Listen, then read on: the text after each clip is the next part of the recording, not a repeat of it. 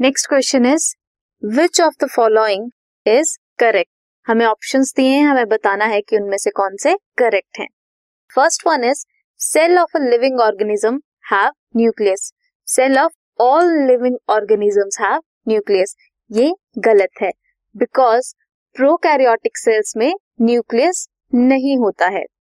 Next is both animals and plant cells have a well defined cell wall so this one is also incorrect because सिर्फ़ plant cell cell wall bear करते हैं।